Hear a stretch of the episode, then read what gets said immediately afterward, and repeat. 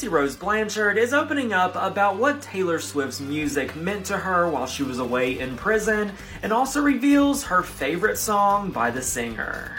Tell me about the music that inspired you while you were serving your time in prison. So, um, I am a Taylor Swift fan. Her music is incredible. One of the songs that I felt really resonated with me was Eyes Open um, because it's about, you know, standing your ground, making sure that you are prioritizing yourself, make sure no one bullies you. She and her husband were even planning to attend a Kansas City Chiefs game last week until she was forced to leave the state of Missouri.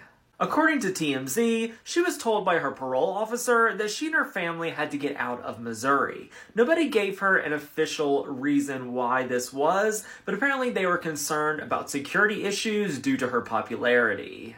This was absolutely devastating for Gypsy as she was hoping to go to the game and get a chance to meet her idol Taylor Swift. Short Cast Club